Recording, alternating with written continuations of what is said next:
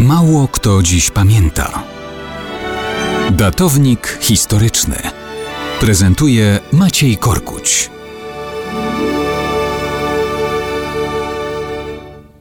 Mało albo i nie mało kto dziś pamięta, że oficjalnie świętujemy dzisiaj. Nie, nie, zakończenie wojny było 8 maja. W Rosji niech sobie świętują jak chcą, bo na reaktywację stalinowskiej propagandy na Kremlu wpływu jakoś nie mamy. Więc my świętujemy rocznicę ogłoszenia planu Schumana 9 maja 1950 roku. Nazywamy to Dniem Europy, gdyż był to prapoczątek Europejskiej Wspólnoty Węgla i Stali, czyli zarazem prapoczątek Unii Europejskiej. Zasadniczo mamy jakby większy wpływ na to, jak są opisywane te wydarzenia historyczne.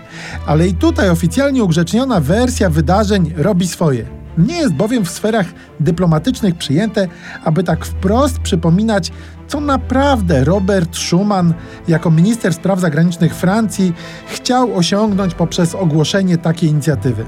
Opowiada się czasem o zwycięstwie tzw. Tak wartości oświeceniowych, o przezwyciężeniu uprzedzeń, o wzajemnym zaufaniu i rozbudzonej miłości pomiędzy Francją a Republiką Federalną Niemiec. Ale przecież był to pomysł na europejską wspólnotę węgla i stali. Jak się ma miłość do węgla i stali? Komu stal potrzebna do miłości? No tak po ludzku niektórzy by powiedzieli, że węgiel ok, można coś ogrzać, ale stal? No cóż, tak naprawdę sprawa jest prosta i trzeba ją przypominać wbrew opowiastkom dla grzecznych dzieci. Węgiel i stal to surowce strategiczne, ówczesna podstawa przemysłu zbrojeniowego. Schuman doskonale wiedział, że Amerykanie odbudują Niemcy.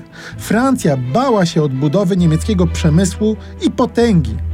Nie chciała powtórki z jakimś nowym Hitlerem. Uważano, że jak się stworzy międzynarodową instytucję, która roztoczy kontrolę nad niemieckim przemysłem węgla i stali, to uniemożliwi się im samodzielną odbudowę potencjału militarnego i nowy marsz ku wojnie.